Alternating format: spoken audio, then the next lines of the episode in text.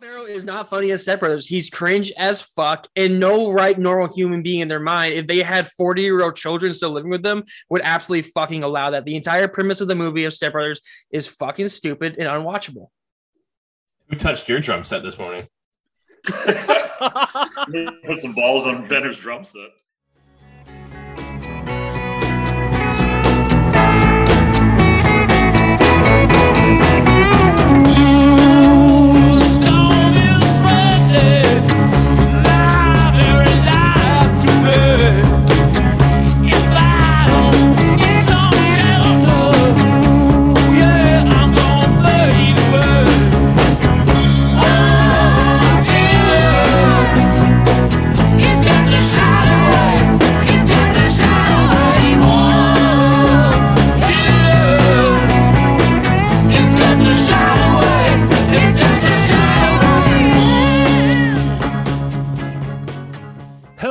Welcome to Plaster Negotiations, where none of the debates are legally binding. I'm your host, Mike Stokes.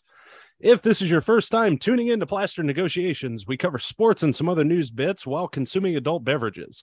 Topics don't really get harder to debate, but the panel's ability to speak English does. And, you know, I have no idea who I'm calling on after, you know, getting through, you know, the second segment. So that makes it even more fun. With this in mind, let's hear, let's meet our panel and hear their opening statement, starting with a combination opening statement by Benner and myself.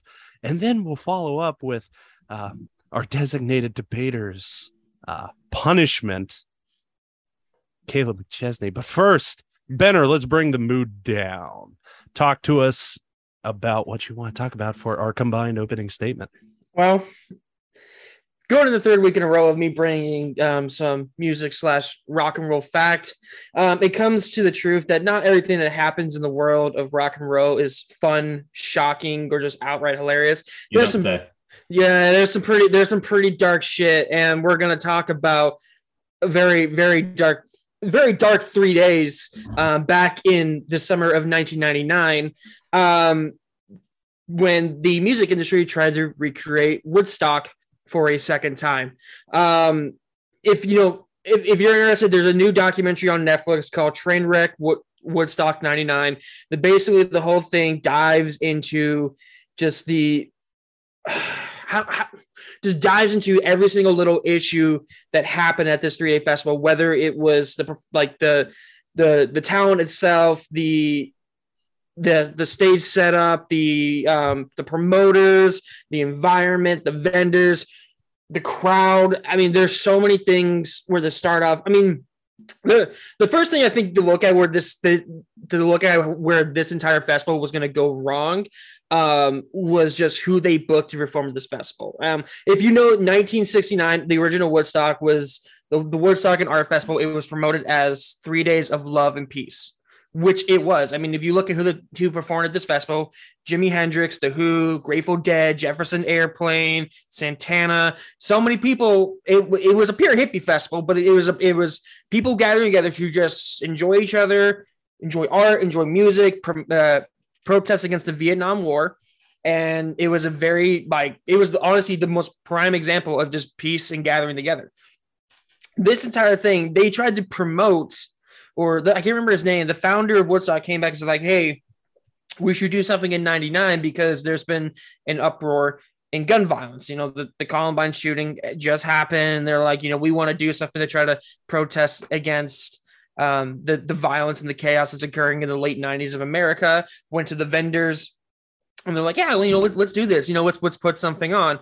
And then uh, then came in the, the the one and only John Shern, who I'm sure Stokes is going to have some choice words for him, but this dude is an absolute piece of shit. Um, he's like, well, you, you know, I'm going to get the biggest and baddest talent that we're going to have.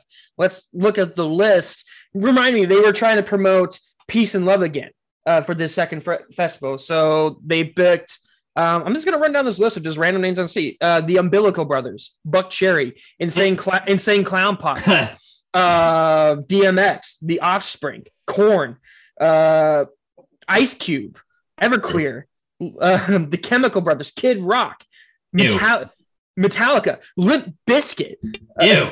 Be fair, ICP and Kid Rock have the same fans. You're not really bringing anybody together there. But are they fans that are all for love, No. peace, No. and music. Uh, let's keep go- let's keep going. Godsmack, Megadeth, Creed, and then I mean, Can you take me? Oh, higher? And Creed, Creed was really the only band here that bought into the whole love, well, peace, the- and music. At no. least a little. a little bit. There's a A couple little. of I'll give a credit. You know, the Red Hot Chili Peppers were at this festival. They could buy into a little bit.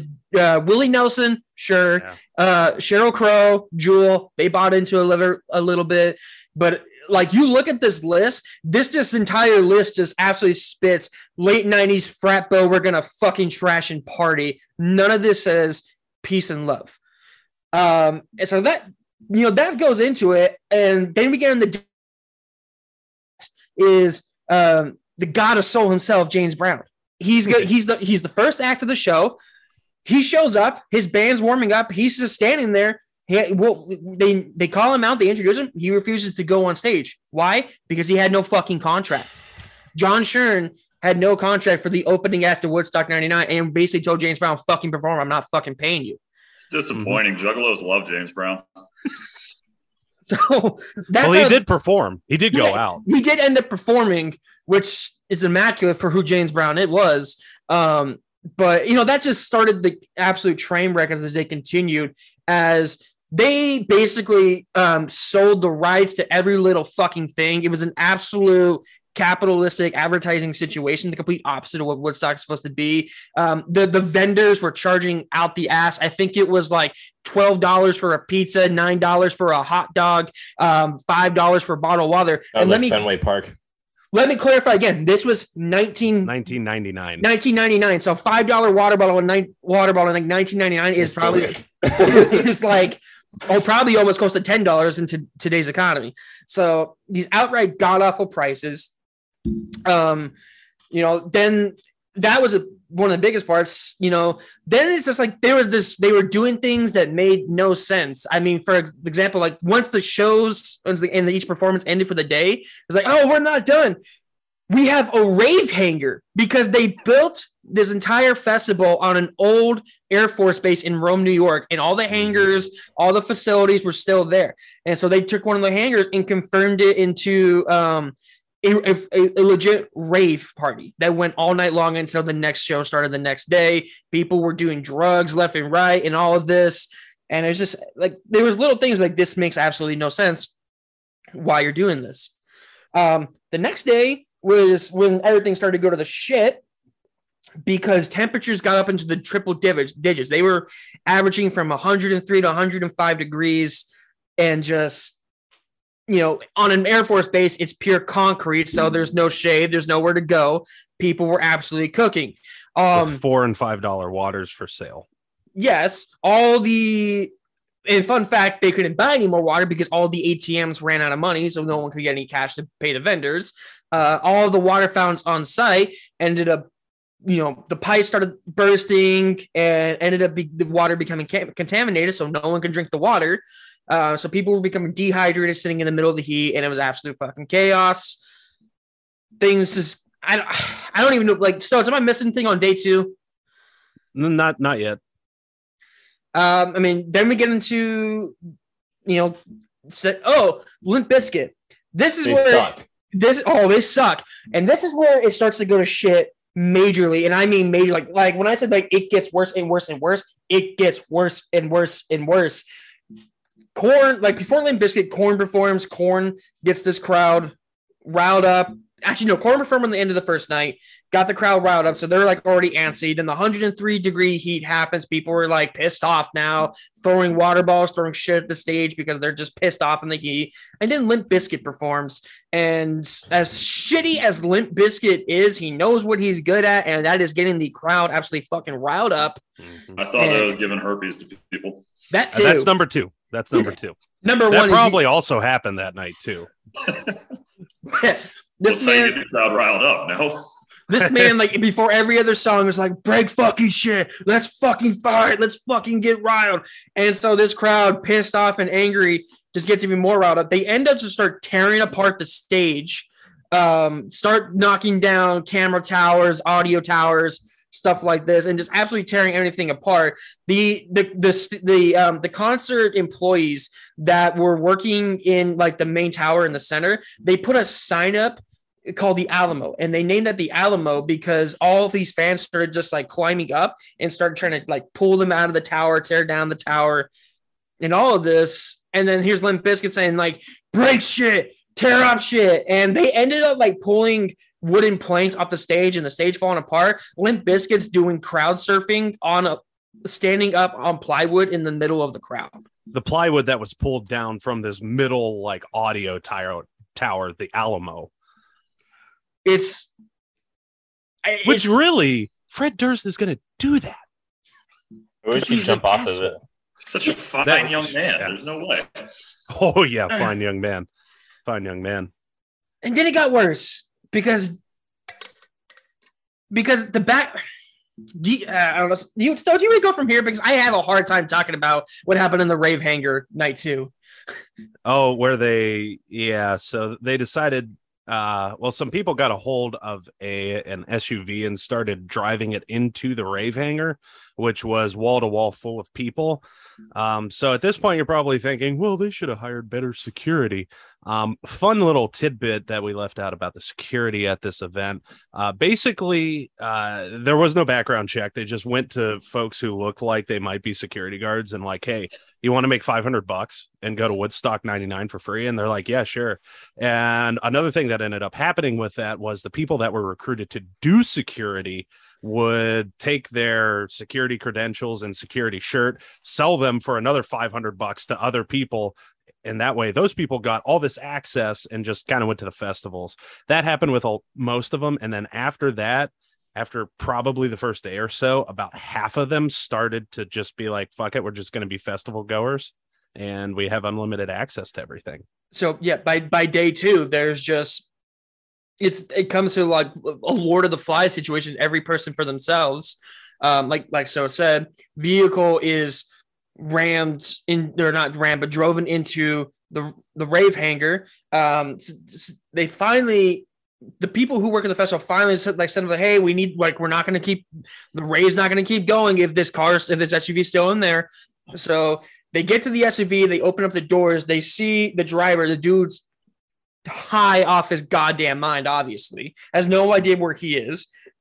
They pull him out, they open up the back door, uh, and this is where everything starts going to shit. Is they basically found like found another man on top of a, uh, a girl that was maybe 15 or 16 years old and you without, without going into detail on this podcast you can kind of basically see what was happening she was passed out you get the the gist of that so this is where like they honestly should have shut down this festival at this point because there was just no there was no ethics there was no control or anything like that.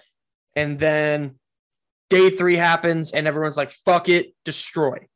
And so they the entire final day of the festival the uh, concert goers are just destroying everything. They don't even care about the performers anymore. If there are performers on stage they're throwing um, trash at them they're throwing like pieces of the stage at them and said like fuck you fuck you and it's so bad then it gets to the final um, the final performance of the night which is the red hot chili peppers and this is where they're like, this is where they try to make it like, hey, here's the love and peace. Is as I mentioned before, they were doing this concert as to um like protests against gun violence. So they um a nonprofit group, I can't remember the name of the group, came out and handed out lit ca- candles for everybody, and they were going to be lit during the Red Hot Chili Peppers set, so everyone could do it as a protest. It was a candlelight vigil for the victims of the Columbine shooting, which happened a couple months earlier. Thank you, thank you. Um, and so at first, at first, I was like, oh, this is this is nice because you know, um, Red Hot Chili Peppers are playing under the bridge. It's pretty calm, nothing out of control. Then you look out into the crowd, and um, someone had decided to start a bonfire. They and then th- one fire popped up after another. Basically, the crowd just started setting shit at set, set, taking the shit that they had torn down and broken down, put in the pile, and just set it on fire. And so then now there's this open giant flames rising throughout the crowd of I think two hundred thousand people. Um, at this point, it becomes an all out riot. Cops have to be called in to get everyone calmed down. It's just absolute chaos, and no one, because of this, like, you're never going to see another Woodstock ever again. Pe- so many people hurt, so many sexual assaults occurred. It's just an absolute chaos. And it is, when it comes to festivals, it is one of the darkest times in music history, especially in, in the 90s. And it makes what happened with the Fyre Festival just a fucking walk in the park. Yeah. And the bit, So yeah, go I was, for it. I was gonna say plot twist. I did a little research while Ryan was talking. Billy McFarland is born and raised in New York in 1991. I bet you he was there. I, I mean, I don't think eight year old Billy McFarland was there. Well, this probably I don't got, know. This probably what got him started to be a piece of shit, and then this probably led to the prerequisite of, of what would be Fyre Festival. Yeah. Yeah. So to kind of conclude our, our joint statement, I'm going to talk a little bit. Um, thanks, Ryan, for the the background overview and commentary, etc. Uh, but talking a little bit more like wide worldly, you know, why should we care about something that happened in 1999? Um, eh, been a teacher for a long time now, and one of the things that we teach in event management is literally every do everything the opposite of what Woodstock 99 did, and you should have a decent festival. Look at Coachella. It launched a couple of months later and it's still around. Big time festival bringing in millions, if not billions of dollars in revenue every year. But going back, I'm, I'm just going to end it, you know, uh, our joint statement with a quote from the absolute piece of shit John Scher. Okay. So he's one of the promoters and organizers of Woodstock 99. Um, there was another documentary done last year on HBO, available on HBO Max, Woodstock 99 Peace, Love, and Rage. That fits. So, Scher in that documentary was quoted as saying, um, when asked about um, some of the incidents that were occurring uh, by a journalist with Rolling Stone. Quote, there is no question that a few incidents took place. But if you go back in the records of the police and state police and stuff, we're not talking about 100 or even 50. We're talking about 10. Here he's referring to sexual assaults. I am critical, and this again was filmed end of the 2010s, so about 2019. I am critical of the hundreds of women that were walking around with no clothes on and expecting not to be touched. Oh my god. They shouldn't have been touched. I condemn it. But, you know, I think that women that were running around naked, you know, are at least partially to blame for that. Such a boomer mentality. Oh my god. Yeah. Yeah. Shoot him. Shoot him, please. I wouldn't even Shoot say 'em. it's I wouldn't even say it's boomer mentality. I just say it's piece of shit mentality. It's also Well, worth that's it- what I mean by boomer mentality. You know, I'm just not huge on old people. it is worth noting that um, one member of uh, the Red Hot Chili Pe- Peppers came out and played the whole set completely nude, and it was a dude. So, you know, like in 2019, you, you can't say those things, kids, and you really can't act in that way.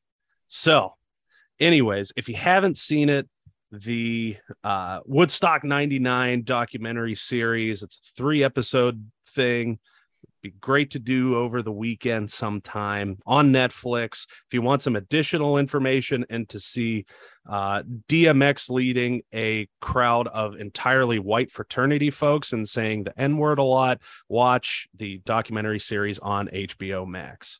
Um, RIP DMX. It was a very weird thing. Now, let's get this show back on track. I think Caleb owes us something because I, if I'm correct in remembering he lost last week. And Yep. according to the notes, he has to chug an entire thing of cucumber Gatorade. Lime cucumber Gatorade. Ooh, okay, fancy. You got some salt for that too? I, I wish. Um, let's try to see how many fluid ounces are in here. Uh, so per serving, it's 12, but there's 2.5 servings in here. So I'm going to guesstimate about 30. That sounds Wait. right. Yeah, close enough. But before I chug this thing, um, we had a big birthday this week. Uh, Cade's dad turned 45.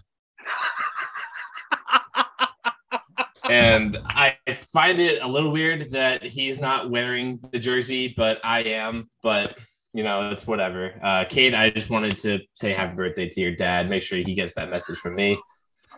Uh, Yeah, thanks, bro. I'll I'll tell him on the private jet. appreciate it. Um, yeah. So without further ado, um, Chug it, chug it. Yep, I chug watched it. Brady on uh, Stephen Colbert from a couple years ago when he chugged that thing of beer. Um, I imagine that that is easier than this. All right, it's open. I really hope you like pre-planned this and like did like a hole in the bottom or something to help Nope, make it it's- fucking easier. It's straight up, and Oh, just to, for the photo evidence here. I, I love it. We've taken the worst shots in the world on this fucking show, and we're all cringing at cucumber lime Gatorade Zero. Oh my god, this smells awful. All right, watch him let's like watch watch him like it. chug Right. it, chug Oh, it. I guess I lost again. Oh man. Oh, Oh, god! Oh, let's go. Let's go. Oh god. Yes. That yes. This looks this looks rougher than trying to shotgun a beer. That first sip, I thought he was done. Oh, he's nearing the end, folks. Oh my was- god. Oh. Look Oh, at- after Wasn't as bad as I thought it was going to be, but! I probably would have hated the flaming hot Mountain Dew more. Okay, well, we'll do that next time then. Thanks for bringing that up. All right.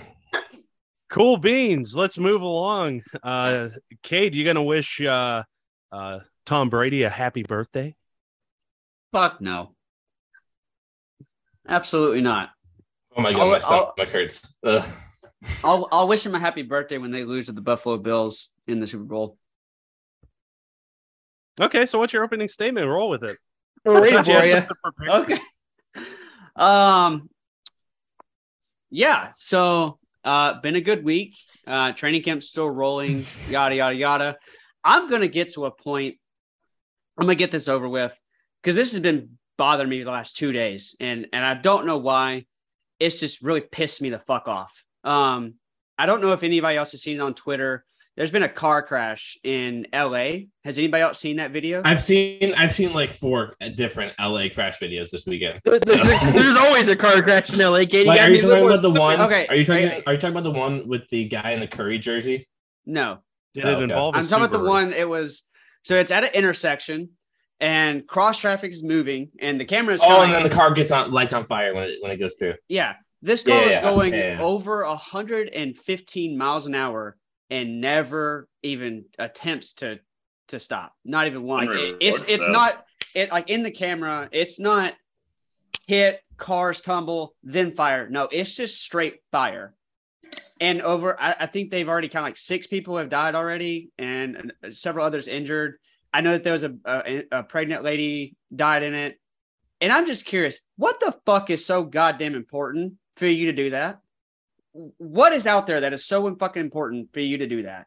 It- it's just ridiculous. Like people who just can't drive and just don't care about other people, it, it pisses me off. And I'm sorry. I know that's that's probably a bad way to start the show.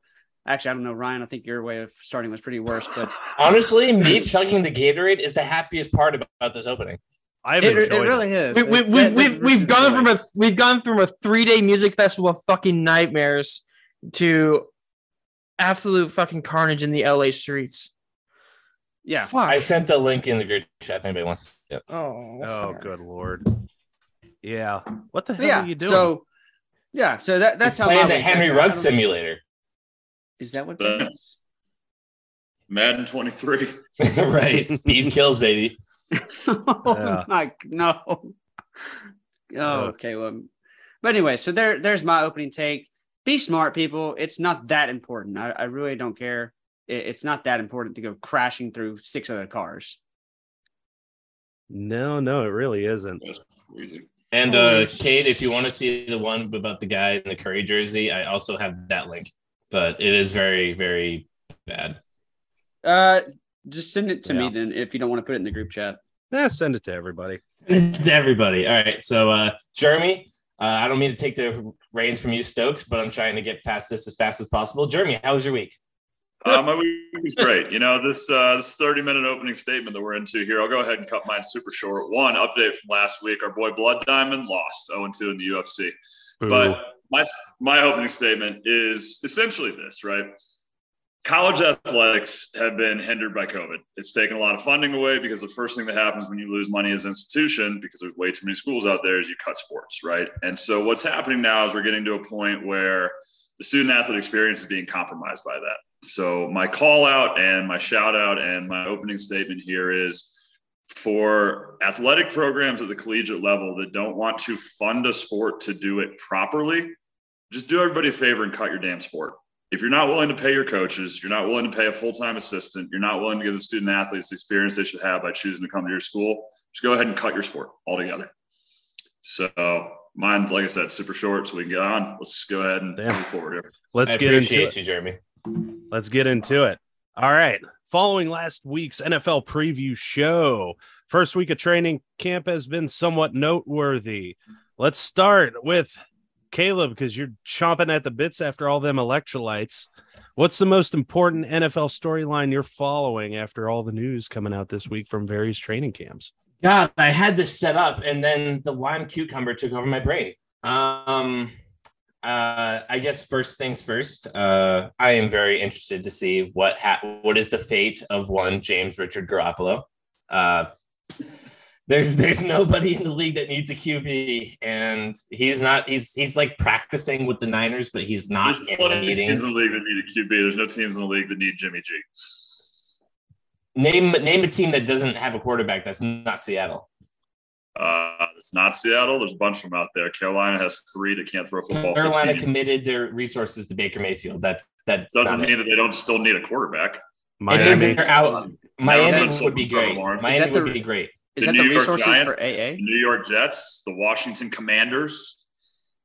These are all very going. A casual lot of teams teams for that you, Jeremy. quarterback. I'm sorry. Yeah, the Jets QB is going to be uh, more interested in the mom section. So Um, this Continue. one, one storyline is uh, Joe Flacco is outperforming Zach Wilson in training camp. That is very interesting. Um, yeah, big- because the women that they're sleeping with are more age appropriate for him. So obviously, it's not rattling him quite as much. let's go Um, Delaware Blue Hens. one Baker Mayfield, uh, sorry, Ryan, is uh, terrible in camp so, so far and is being outperformed by Matt Corral and Sam Darnold. Uh, it's not going well for that quarterback competition.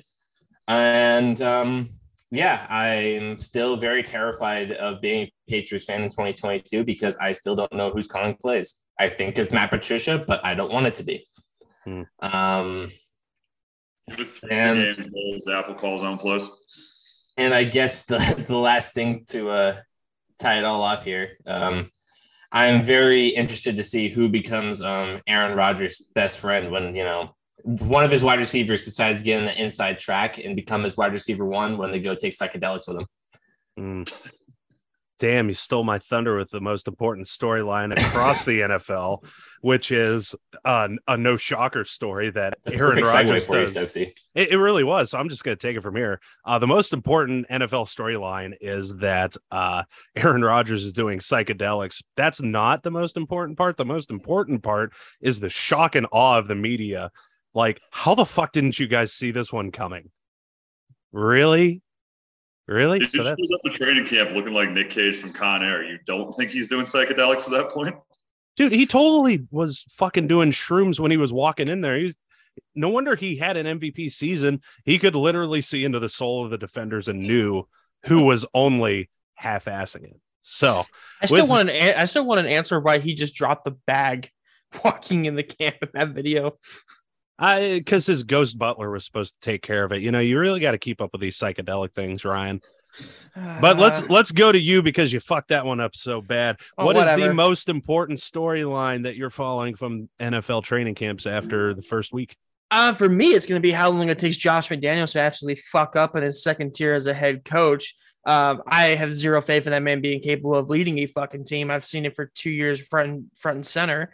Um, for because I am that person. I had the Hall of Fame game on Thursday night when I was just doing. I was things. working, or else I would have watched it too.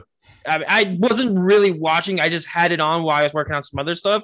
Um, And every time I looked at anytime like the Raiders make a mistake, and again, this is the Hall of Fame game, so you're really only seeing like third and fourth string players going. And I just see Josh McDaniels throwing an ungodly fit, screaming at people on the sideline. I'm just like, Jesus Christ, dude, you haven't fucking changed since two since the late 2000s. So to me, it's the only time he wouldn't scream at players is if Tom Brady was around because Tom Brady would do it. exactly, exactly. But so yeah, for me, it's just going to be how long is it going to take for McDaniel's to sink the ship that is the Las Vegas Raiders? Um, and I'm going to enjoy watching it so very much.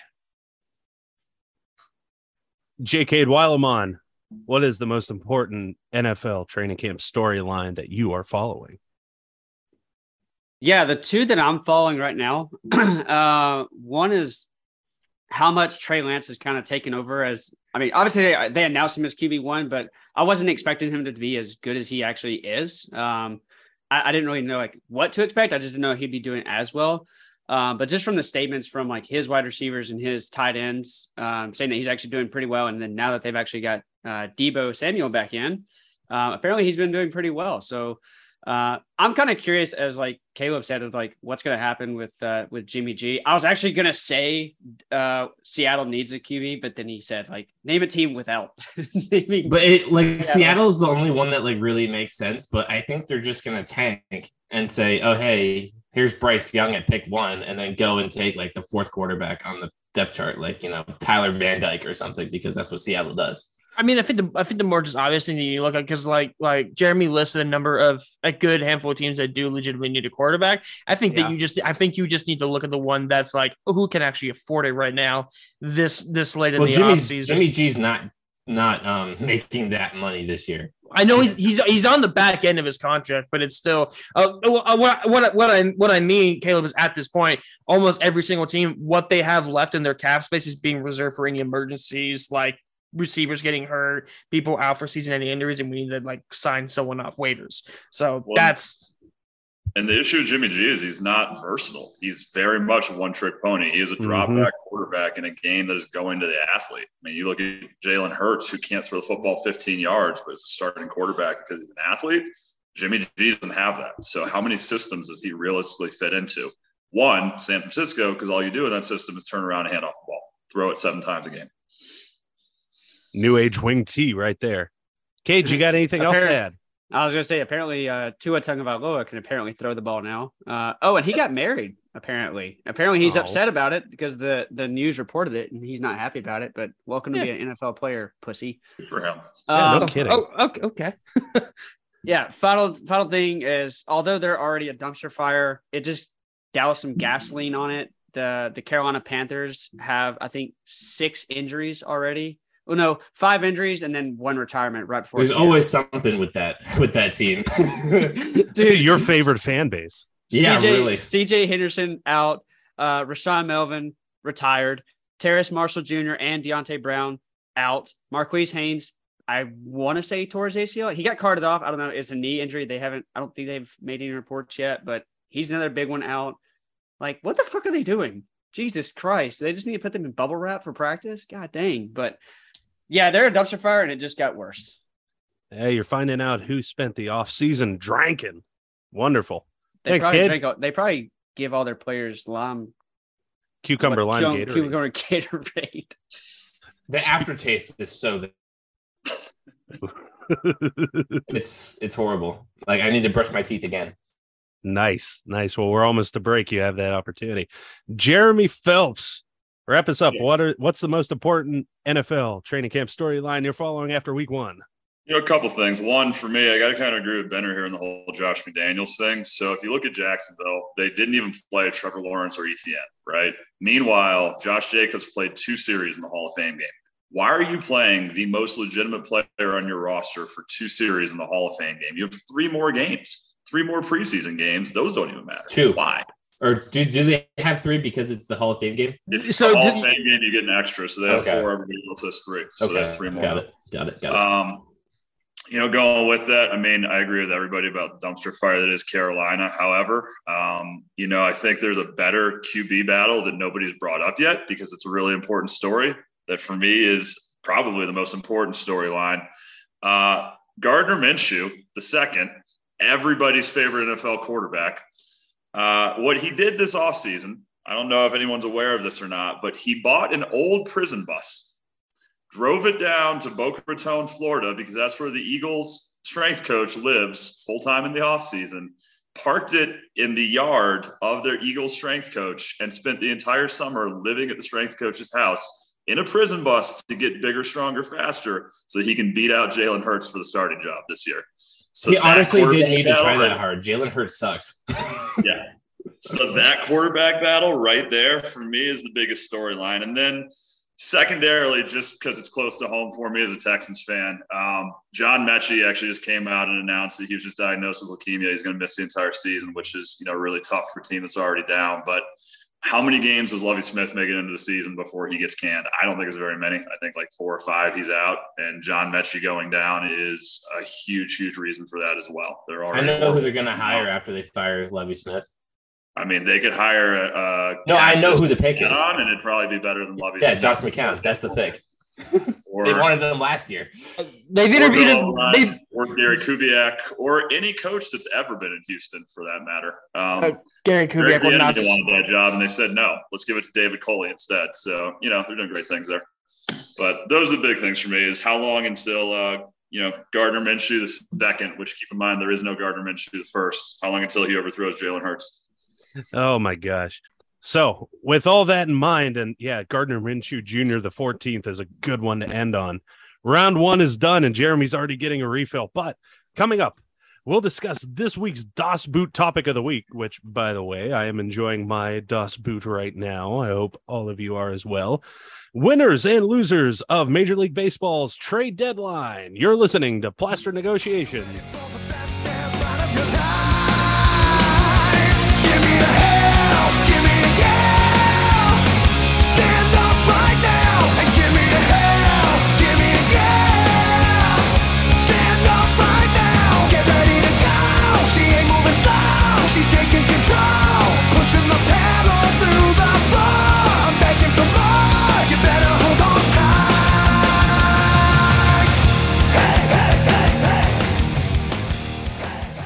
Welcome back to Plaster Negotiations, where none of the debates are legally binding.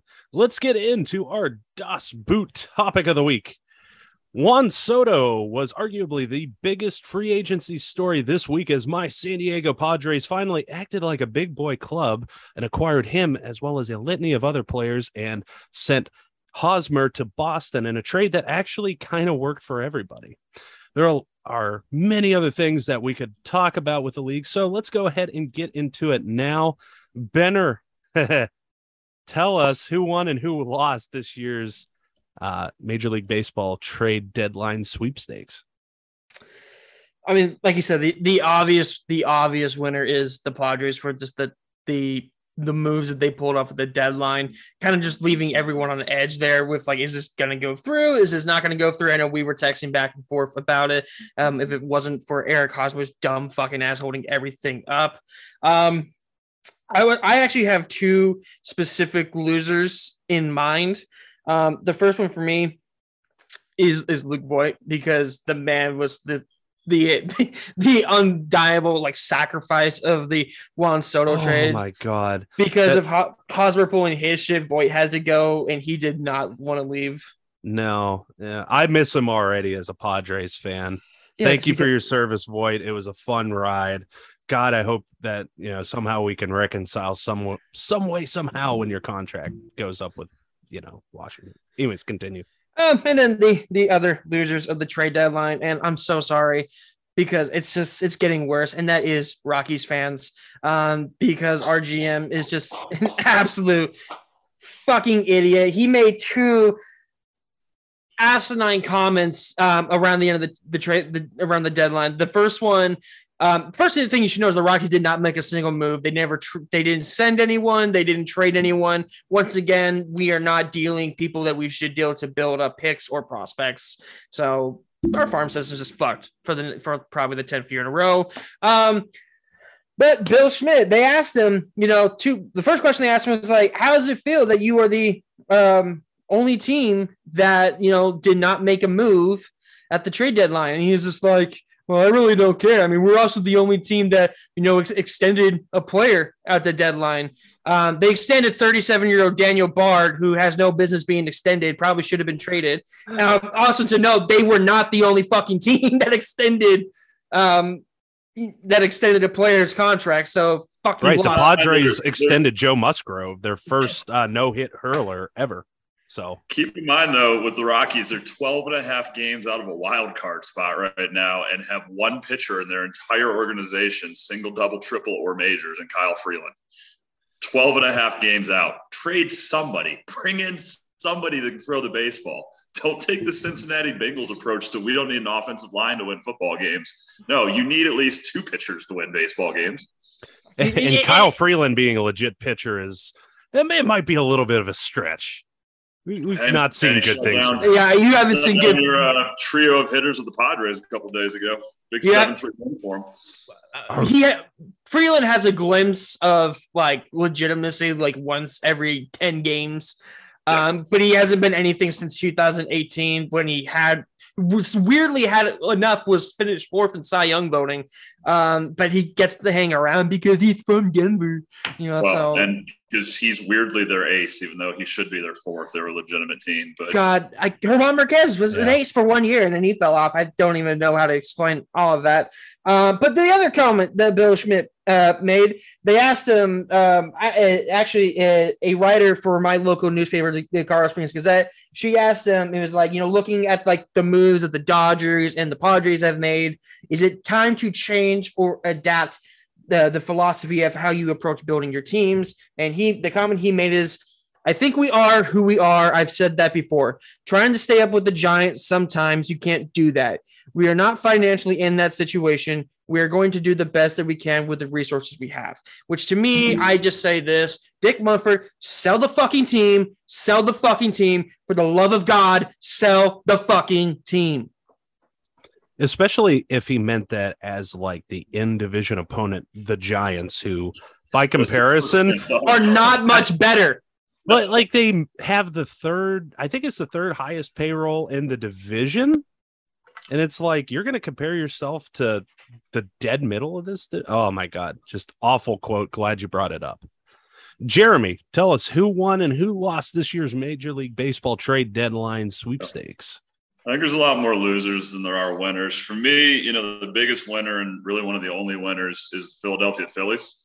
Um, you know, the Phillies right now are a game and a half out of a playoff spot for wild card, and you look at the moves they made. I really like them. Um, you know, bringing in Brandon Marsh, David Robertson, and then Noah Syndergaard. I think Syndergaard hasn't been himself the past couple years, but if he can get back to the old form he used to be in about three, four years ago, it's a massive pickup for a team who's surging right now. And you know, I think those moves are a big part of why.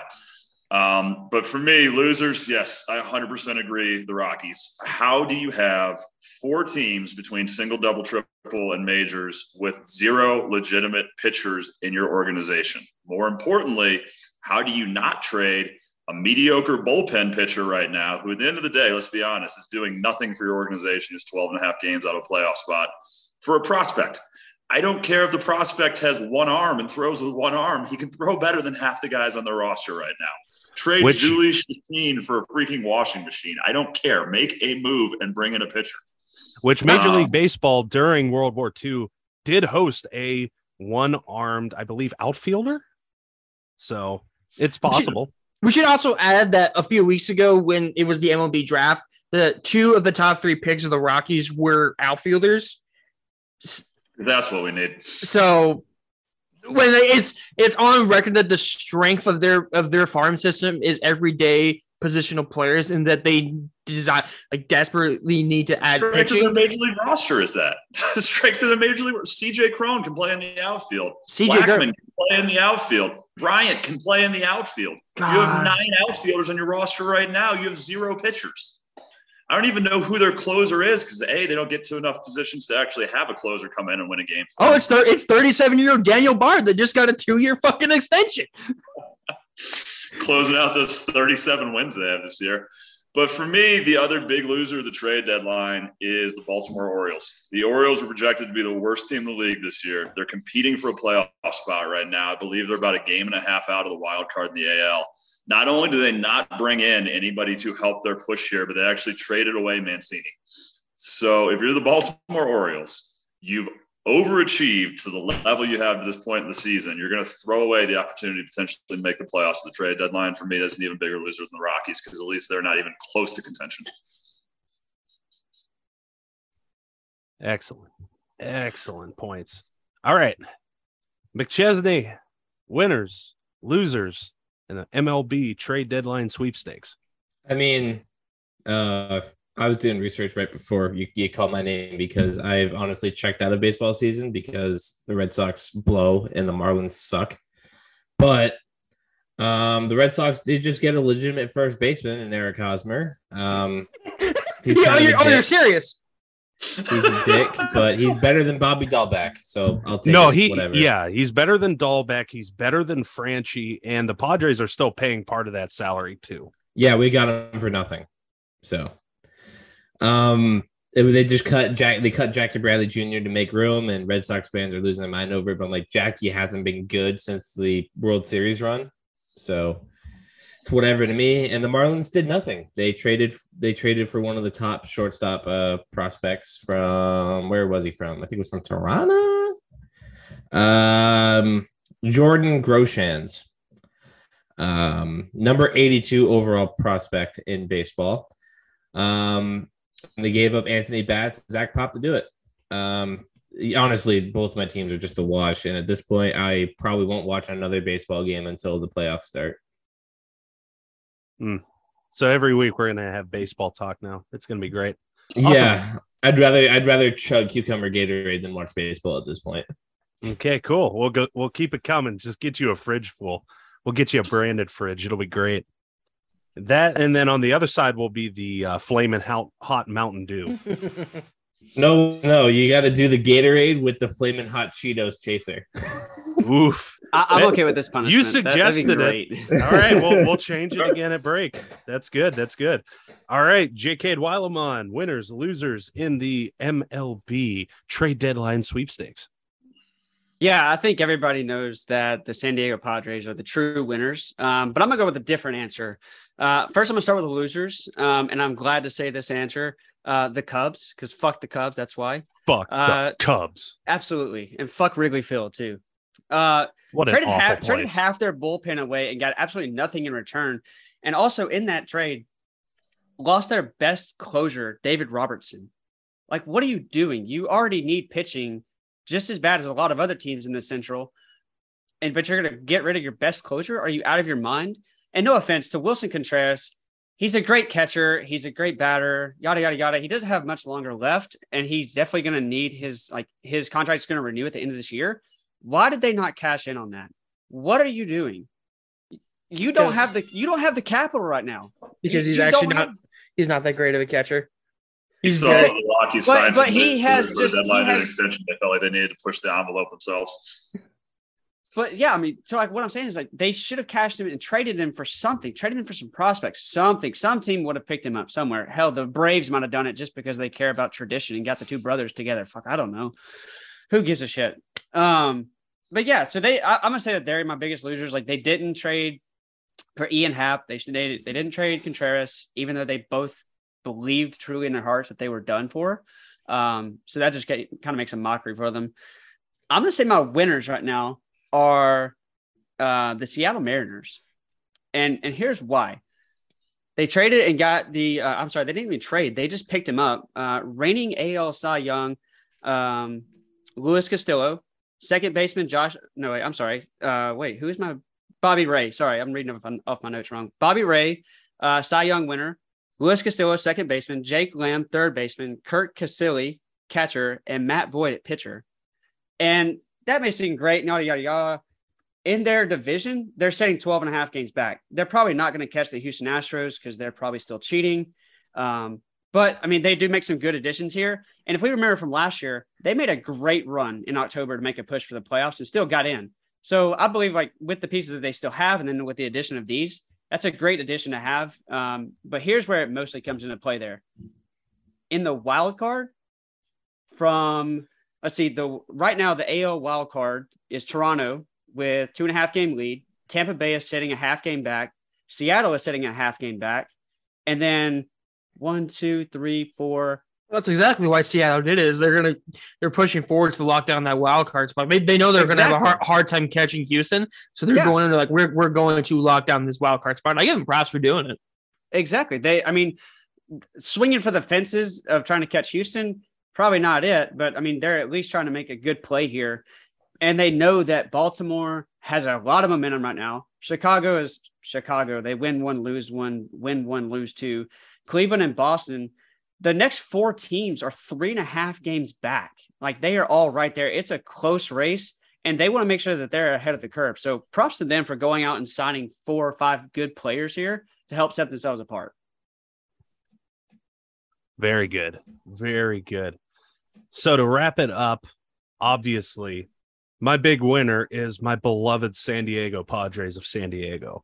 Holy crap. I just going back to the days when Wil Myers was the only person who knew what a baseball looked like in the entire farm system slash clubhouse of the San Diego Padres. Like them making big time moves like this it just warms my heart.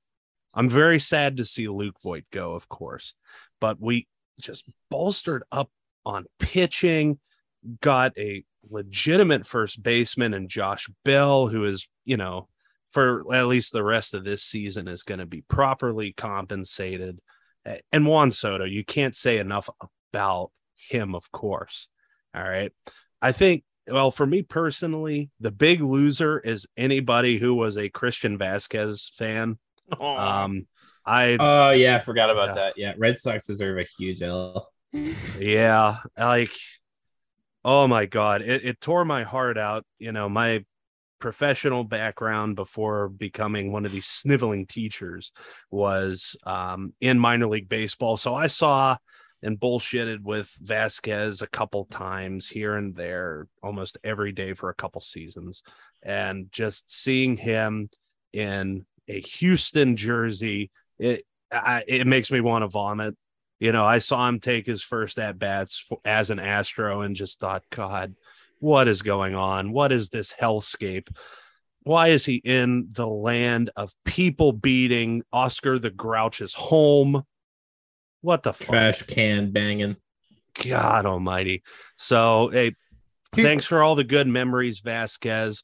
I love it that even after he was traded, he was able to take one more BP with uh, the Red Sox the night that he was traded. And, you know, all the considerations and such saying that he will always be a Red Sox. Classy, at least words from um, the Boston organization but the actions, man, I follow Xander Bogaerts on this in that, in his own words, I don't think we, meaning the Boston Red Sox, got any better by losing Vazquez. So happy trails, my friend. Thanks for all the memories. And I'm so glad you got that swing right. Just, I hope you forget how to swing again in Houston. That's all. So, with what, that, what did, uh, what did the Padres give up for Hader for Hader, uh, from Milwaukee? Yeah, yeah, yeah, yeah. Not a lot. No, it, it Like, did was a- they did they give him cash considerations or did they trade players? Uh, it was just a, a straight up trade uh, for left-handed pitcher Taylor Rogers from the Padres going to Milwaukee. There, That's that's that's one. that's what was reported. So That's one more thing you got to look at the Padres with the moves that they made. And before we go into this next segment, is you guys did not have to. Your farm system was not obliterated. no, but we did. we did lo- lose one of the most promising pitchers, Well- but that's okay. I, I I get it. It's it's okay. That one, yeah, that Happy one. Trails Gore, Happy Trails CJ Abrams. Gore is the one that stands out the most for obvious reasons. But outside of that, your farm system was not obliterated like the Yankees was when they brought when they signed uh, traded for Giancarlo. right right and so happy about that but you know the first best farm system just means you have a lot of development to do on the uh, the major league level so Mm. Anyways, with that, let's head into our last break. But coming up, the gang submits their picks and reasoning for the Alex Moran Player of the Week. And we discuss fantasy football punishments, the best, the worst, however you want to quantify it. Either way, there's a bunch of fuckery occurring. You're listening to Plaster Negotiations, where none of the negotiations are legally binding. Almost home, almost home.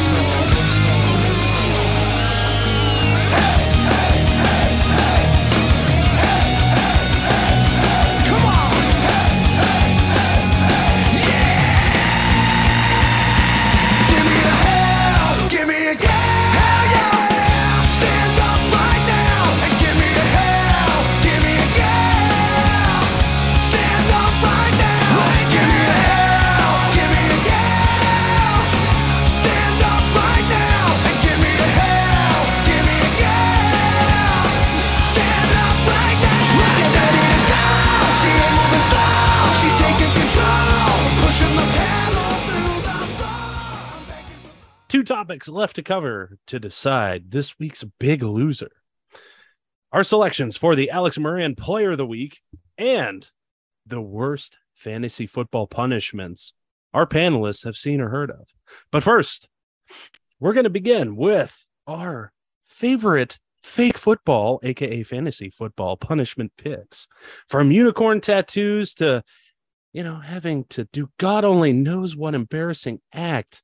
Caleb McChesney, give us your favorite or least favorite and the most gruesome fantasy football punishments you've seen or heard of. Okay, so um, I got into this uh this fantasy league uh, like right after this punishment was like a thing, but this punishment existed. So back where I grew up, it's this little bumfuck town where everybody knows everybody, and it's basically just one little road that has a sidewalk. And it's it's the it's like your co- conventional small town New England type vibe. Okay, and the the diner that's in this little town ran a fantasy league, and they were all like they didn't put like any money into it, but they were just like psychos. So the last place uh, team in the league would have to would have to buy and dress up in a pink bunny suit from the movie A Christmas Story and run around with a sign that says "I suck at fantasy football." And fantasy leagues usually end in like I don't know December, January, right? It is freezing cold, and they're running around in this pink bunny suit with like nothing on underneath just running around with a sign saying I suck at fantasy football, whether it was snowing or raining or windy, like for until the until the sun went down. So that was the um that was probably the worst punishment I've ever heard of, and I'm glad I never had to do it. Excellent. Excellent. All right, Jeremy Phelps, what you got? Worst or best punishment? I got two for you that I like. So one is, uh, I guess I'll go opposite direction here. So one is, as you know, most people in fantasy football leagues are not 18 years old. Most are 25, 30, 40 years old. I don't know. I Loser started when I was 12, so Not saying they don't exist. Simply Man. saying the loser league has Start 'em to sign up on their own dollar to take the SAT, go and sit through the SAT. They have to not only do that, but also have to go full suit and tie with a briefcase and then share their SAT scores the entire league after going with 16, 17 year old kids and taking what is really like a five, six hour test now um, and a few hundred that bucks. sucks. So that's one of mine. Um, the other one, and Stosey knows this one pretty well, but uh, in May of this year, there is a Kansas man by the name of John Eckerts who lost his fantasy football league and as a result had to try to qualify for the PGA Tour US Open. Uh, he shot a whopping 40 strokes over 112 and is now banned from ever trying to qualify in a PGA Tour event ever again. So for me, those are the two big ones. But essentially, he got to play that whole round for free. Oh, yeah. I, I don't see how that's a punishment. Like he had a fuck off round of golf that he could talk about for the rest of his life. I, yeah. a a punishment, not so much, but a consequence of the league. Yeah, I could see that. I do like that one. I do. All right, Ryan Benner, what's the most embarrassing thing uh, that somebody has had to do for losing a fake football league? I mean, I've seen so- I've seen some um, embarrassing ones, but like, there's nothing that's really stood out to me. There's one that like I came across last year, and um, I just think it's absolutely hilarious, and that is the the Waffle House punishment. Oh yeah, I haven't heard of this. The this Waffle, one's good. the Waffle House punishment is that if you lose your fantasy football league, is that you must go spend 24 hours straight in a Waffle House. hmm But every waffle that you eat de- uh, decreases your time by one hour. Mm-hmm. Yeah, Shit, so I'll, I'll eat, I'll eat 24 waffles, no problem. It's not as easy as It's not as easy as it just, sounds. I just chugged ga- cucumber Gatorade. Don't tell me what's not possible. You're gonna chug 24 of those? It's not possible. We said it's not that easy. God, my note sheet is just going to be Caleb punishments for like the next six months. That, the United States is gonna make me eat like six Belgian waffles at once. Hey, reduces it to 18 hours, right? I mean, at, at this, yeah. I mean, but also another punishment I have, I have is one that I, I did in a, was in a league last year. I did not have to do this, but it was um, suggested, um, and he still hasn't done it. But he has to go to like Macy's and get a calendar shoot done. Oh, Like- is is is that the one where the guy, whoever lost, they have to do the photo shoot, but like he's all dressed up, but he has to wear a paper bag over his head? No, no, like we told him that it's like it's a calendar shoe, and it has to be like specifically in the style of like if it was like a fireman's calendar. oh, God, you guys should have the the paper bag over his head still, so you could just be like, be all weird with it. It's strange. Wonderful, excellent. Thanks, Cade. Best or worst, whichever way you see it, fantasy football punishments. All right, so I got two answers. I got one that's embarrassing. I got one that's actual physical pain punishment. Um, Great. embarrassment is they had to go and do like a uh, comedy, like stand up comedy, like talk show, Ah. or they had to go and do like a uh, motivational speaker. I, I I imagine doing that physically hate- plastered. Yeah, just imagine doing that Yeah. just absolutely hung over, fucked up. That and I I personally hate standing up and talking in front of people, so it was just cringe for me. Um, so that would be awful. And then just straight pain punishment is called Ooh. the beer mile. So Oh no! Oh, I, I- one of my friends just did it. A good friend of mine just did it. yeah, so so you start out, you chug a beer, you run a mile. You chug a beer, you run a mile, or uh, I'm sorry, not a mile, uh, a quarter of a mile. I'm sorry. Um, Oh, that's different. That's that's different. What I've heard. no, it's, What, yeah, what well, Ryan? this Are you drinking a beer the whole way through? No, no, it's not. not a, you run a quarter mile, but like you you you you you shotgun a beer, you do a lap. You shotgun a beer, you do a lap, and Yeah. you just Mhm. run until you run a full mile. Yeah, yeah, that's where I was going. Sorry, I, I was, Yeah, I that thinking was it. lab, So, Okay. so yeah, so that one would be pretty, pretty fucking painful. And then I had one in high school where the loser had to call their ex significant other and tell them that they still missed them, just to fuck with them.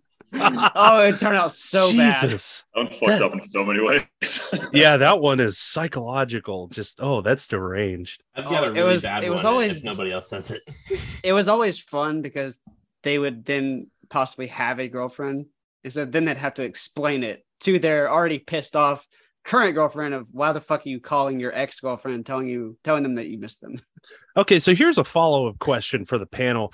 Um, do you tell your current girlfriend in this scenario that before the call or after Yes, the call? absolutely. Before, Yeah, before, or else you are fucked. So, so if you're logical, you call and tell her before. But if you are a smart fantasy football, you don't give him that option. Yeah, no, you make him sign the contract that says you got to do this Uh-huh. before you do that. Exactly. Yeah. Exactly. You, can't contact and tell your girlfriend like, "Hey, like I have to do this kind of thing." Now, Cade. Yeah. Now, Cade. No, I'm not answering. Who am I calling? Fuck off. No, that's not what I'm asking. I'm giving you a warning right now. Like ev- in our league, everyone has told me to introduce punishments. Oh yes, excellent. Oh man, I got So a good. got one. I got a good one. So- So, Cade, if you lose this year, what what's the punishment? oh, you're calling her. Which which one? No, no. Oh, All of them. I'm not calling. that no, no, absolutely not. No, absolutely No. not. no. You can fuck Benner? off. Nope. I'll I'll chug 24 cucumber Gatorades. Fuck no. No. You can fuck off with that bad energy this week's loser, Benner. I Or don't even give a suggesting that. I don't give a fuck, Keisha. That- I- That is the most awful thing. I Oh will- my I god. will. I will. We've said some offensive shit on this podcast, but that far and o- no. Oh Is my this- god, Is go this fuck worse yourself. than the ice cream take? Yeah, this is worse than the ice cream take. this this is a I'll be, this is a very demonic take by me that I will make Cade caller. Nope. You're I'll, gonna be I'll the fir- pay. I Mm. will bribe whoever's in front of me in the league to let me win that week. Just pull everybody off their bench or off their roster and just have nobody. and just No. Me win. I'm not No. calling that horror. fuck that. You're not. No, we're not doing that. Do not do. Oh my god. I'm not signing. God damn it, contract. Benner. All right, Caleb, get us back on track. You said you had another suggestion. I do have I do have a punishment because you know Ryan introduced the oh um, we have to introduce our own punishments in a league and I said okay I thought about it. The loser of fantasy league has to buy a Deshaun Watson jersey and go to a feminist rally. Wow, that's just as fucked up. Holy I'm not making shit. Cade call any girlfriends though. I'm just saying Cade has to go wear a Deshaun Watson jersey at a feminist rally and possibly you- get. I think you should I have to. You should have to go to a feminist rally and to a massage parlor the same day. You should In have to the same day. and, be like, "Take a and, and wear a Deshaun Watson shop. jersey. here's here's something hilarious though. I just found this out, and I was I thought about it for Alex Moran, but it I think it fits it, it fits this conversation because we're on the Deshaun Watson thing again. The National Massage Therapist Convention. Do you know where it's being held this year? It's in Cleveland. It's in Stealing Cleveland, my just Alex Moran player of the week right here. just a hundred feet Oh away from the stadium. Oh my god. This is brutal. I don't even want to say my fantasy football punishment now after Say this. Is it- Say it. It- it- God, I is it should have went does- first. Does it just not match ours? No. Well, it It's, kind of it's not no. as it's not as evil as me, probably. No, it, it's a modified one. So, have you guys heard of the Winnie the Pooh date punishment? No. No. No. So basically, uh, the fantasy football loser has to go on a date with a giant Winnie the Pooh stuffed bear on Valentine's Day the next year. um, and and so I, I wanted to modify this. Okay, so the first you wanted part to of get the, an actual bear. It, it is like the Titanic with bears on it at that point, isn't it? Um, no, no. Uh, the modification is pretty simple. So this whoever loses, the initial agreement is, yeah, you have to go on a date with a Winnie the Pooh bear, like giant stuffed animal, in a very public location. Um, the twist is, unbeknownst to the loser, like a fake actual date is gonna show up and lose their shit at the uh, restaurant for their significant other going out with a fucking Winnie the Pooh boy, uh, like it. Winnie the Pooh doll. So that was one. uh, You know, I saw it initially. And I was like, man, you could take this next step further, a la. Um, We that- we actually in, in another league I did a few years ago, like we had something similar. The guy that lost, um, he had to go out to dinner and he had to take a blow up doll.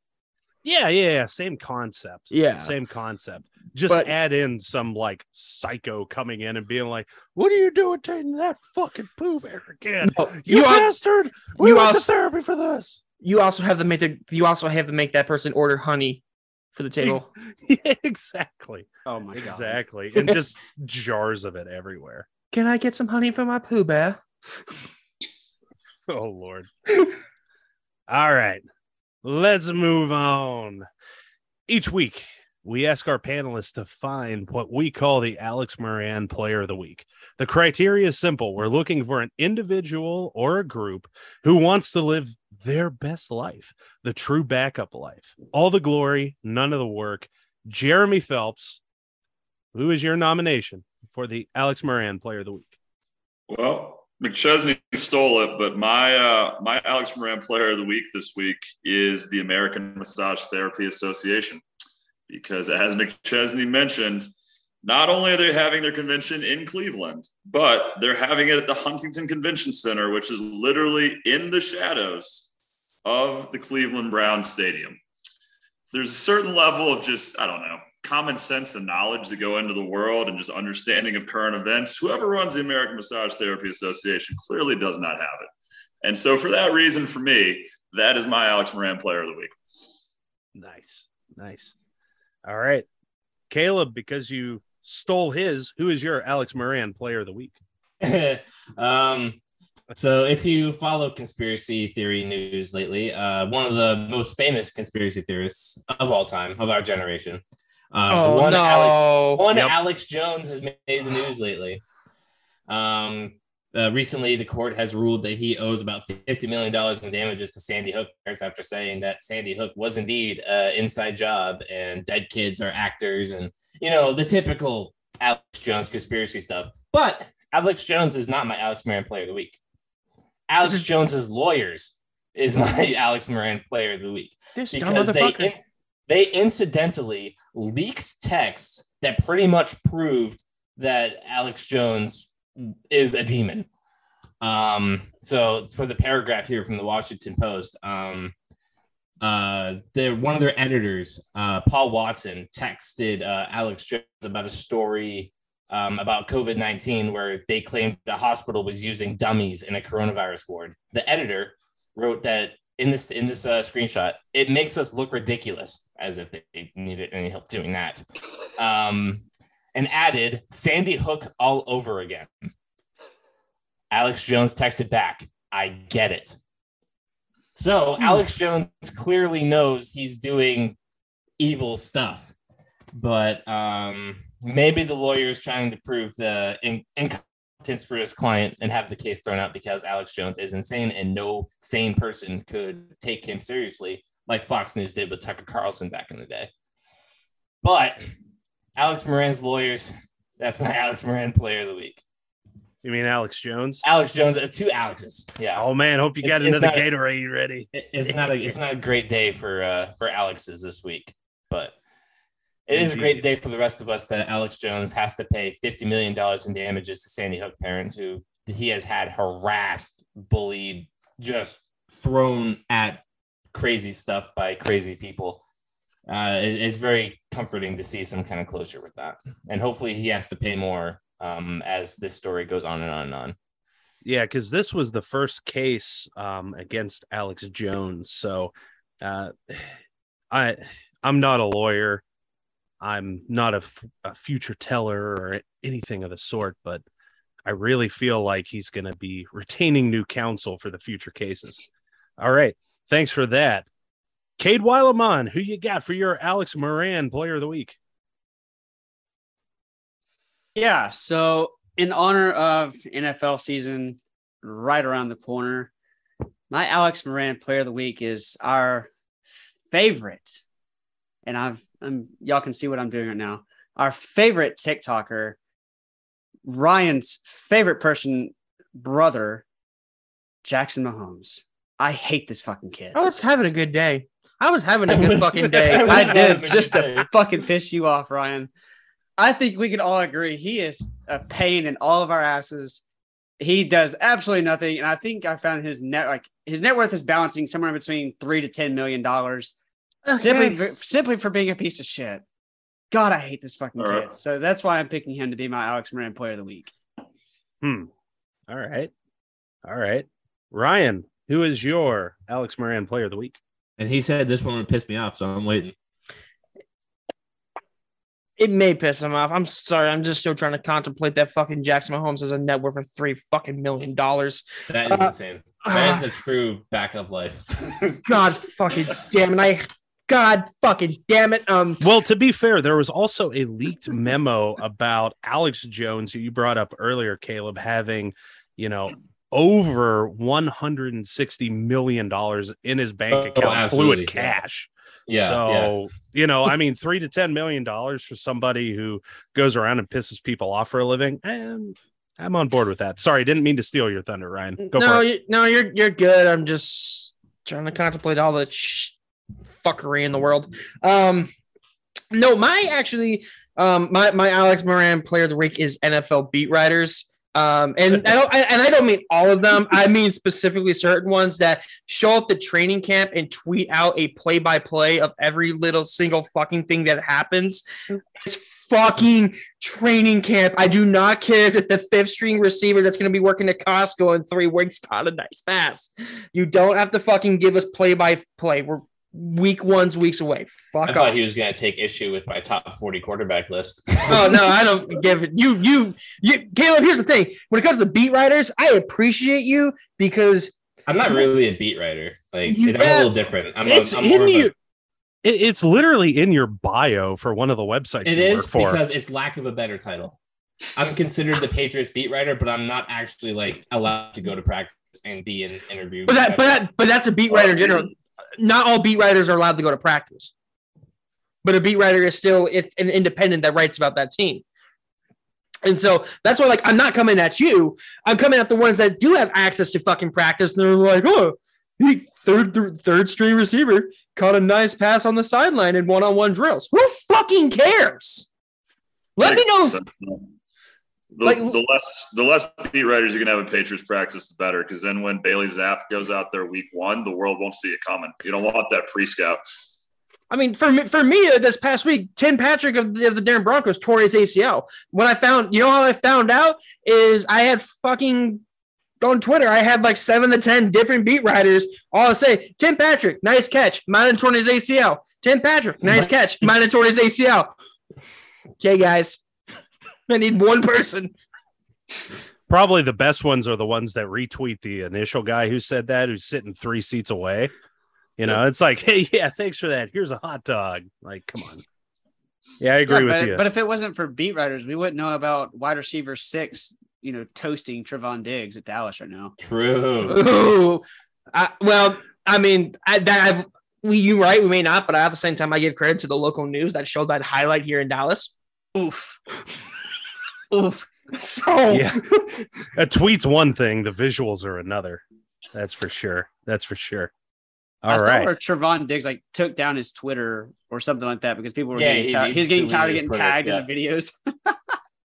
you want you want to talk about someone on NFL that had a horrible week on Twitter? Did anyone see what happened to, to Leonard Fournette? Oh yeah, yeah, yeah, yeah, yeah. God. No, explain it for the audience. Well, the audience may not like me. So Leonard Fournette, um, after like when he showed the can, he showed up massively like out of shape and He's overweight. 65, 270.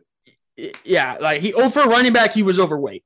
Um, and so his after when all this started coming out, he made one comment on Twitter, and it was like, "Y'all talking? Uh, I'll see you on September 11th." Obviously, September 11th is week one of the NFL. Um, but everyone took it, and it was just like, "What do you mean by that? like, what's happening on September 11th, Leonard? Oh, What do you know? what do you know? Someone like the first the first comment I saw is someone posted a picture of George W. Bush when he found out about 9-11. Oh. oh my god, that hurts so much so, So, many levels. so legitimately, Leonard Fournette did nothing wrong, and he was just saying like, "I'll see you week one," but he said, "I'll see you on September 11th." And t- here's Twitter. What do you know, Leonard? I'm gonna use you- different terminology. what do you mean by that, Leonard? Oh, just, just just say week one. Just say week one. Oh my goodness. Uh, yeah, I'm not gonna say that. Okay, we're gonna move on. We're gonna move on. Uh, so my pick this week, um, we're gonna dive into something completely different from the NFL, um, from massage therapists and some TikTok fucker and Alex Jones. We're gonna go with Iron Chef America and an Anthony Bourdain no reservation star, Cesar Casella. I'm probably saying that wrong, who is a Michelin star winning Italian chef, appeared on both of those shows, did pretty well. Um, the reason that this individual is my nomination for the Alex Moran Player of the Week this week is Casella is opening up a, and I'm not saying this wrong, fancy feast inspired restaurant. Let me say that again. Uh, a fancy feast inspired restaurant. For those of you who uh, maybe Uh, have never shopped in a Walmart in America, fancy feast is a type of cat food. Okay. So, like food that you would open from a can and give to your fucking cat. Okay. So, it's a two day pop up Italian style trattoria and culinary experience called Gatto Bianco by Fancy Feast that will let actual, honest to fucking God, human beings try goddamn cat food in public with all of their fucking friends on August 11th and 12th. It's in New York City. Reservations are now available through Open Table because I want to shove so many people into this fancy feast conundrum that possibly want to go. Reservations um are actually now open. They opened up, I believe, yesterday through Open Table.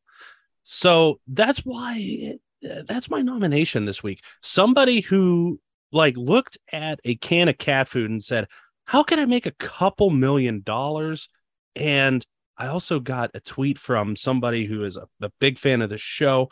His name is Giuseppe Stromboli. He highly offended by this bullshit.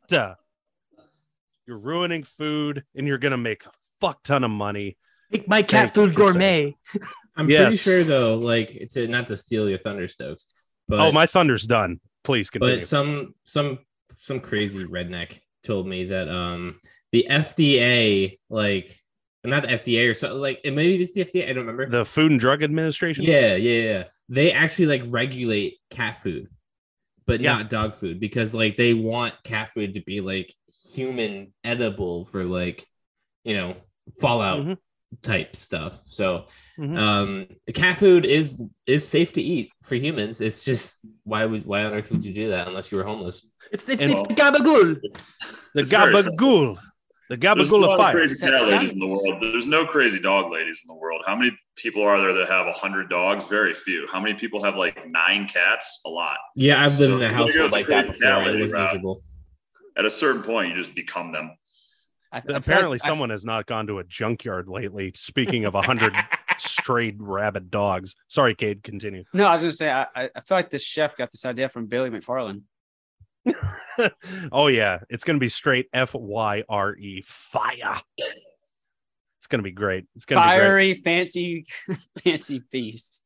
Damn right. I, I mean, for fuck's sakes, you're opening a can and throwing seasoning on it, throwing it into a pan to probably heat it up, maybe a little bit of oil. Like your total cost for that thing, maybe a buck seventy five, maybe with today's prices. Holy shit. Stoats. It's not fraud. It's just false advertising. Fuck out of here with that bullshit. God damn, we're gonna have a Fyre Festival special, I think. All right. I'm tired of selecting who this week's loser is. Gentlemen, who do we think this week's big loser is? Ryan. I was gonna call you one by one, but go for it. All right. His stepbrother's take. Um what there was a lot of stuff he, He- said. he made he made another statement earlier that someone said like, "Is that loss number two? And I was gonna put it in the chat. I can't remember what he said, but yeah, the stepbrothers Sure. thing is is. That's, I'll get on the Ryan train of you guys. I'll vote for him. All right. All right. Because Sorry, now we're Ryan. we're a democracy. Ryan, sorry to say you're this week's big loser. And since you won't be with us next week, uh it we're we're gonna stack two uh, losses up on you for when you come back in uh, a couple weeks on August the 20th. So sorry, but what do you have to say for yourself? I apologize to absolutely fucking no one. Oh my god, get the fuck out of here! Oh, I, Irish- support, I support this. At least, bastard. at least stand by your shit, you know? Listen, my stepbrother's take, I stand by it. Cade, call her. I don't give a fuck. Oh, that's That- what it was. That's a that's a that's a fantasy thing. I'm not doing that here. That's a fa- I'm not losing in fantasy. He has to call her on the podcast. No, no. I'm not No calling. I'm not calling. her. I'm not. First of all, I don't have her number. Second of all, I'm not trying. You can call people on Facebook. It's fine. I'm, no. Ah, fuck. All right. Well, this this went downhill. I thought let's make it a, a democracy and let's see what the fuck happens. Hey, Oh again, I I apologize to absolutely fucking no one. Yeah. yeah, exactly. Guns pointed at everybody. All right. All right.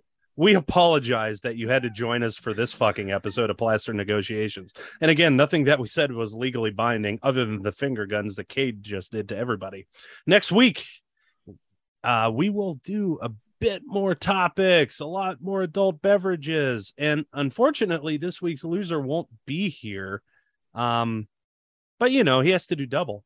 I can Next week. absolutely, I can absolutely find us a fifth. Yeah, yeah, yeah. I mean, hey, we could roll with four, we could roll with five, whatever. We roll a four. Either way. Yeah. Roll four, Either man. Way. Either way. So have a great week. 21 means 21, designated driver. And above all else, don't call your ex and profess your feelings when you're totally shithoused tonight. On behalf of Jeremy Phelps, Cade Weilemont, our designated debater, Kelly, Caleb McChesney, You just call me our- Kelly. Lost. Kelly, He's Kelly, got next week. He's got next week. Kelly. Yeah, I don't care. I'll do a shot anytime. I don't give a fuck. All right, fine. I'll be doing a shot of Jeppson's Malort. In, in Ryan's Kelly. honor. Yeah, yeah, I'll do that, but he has to do double when he comes back. Yep, absolutely. Deal. Yeah.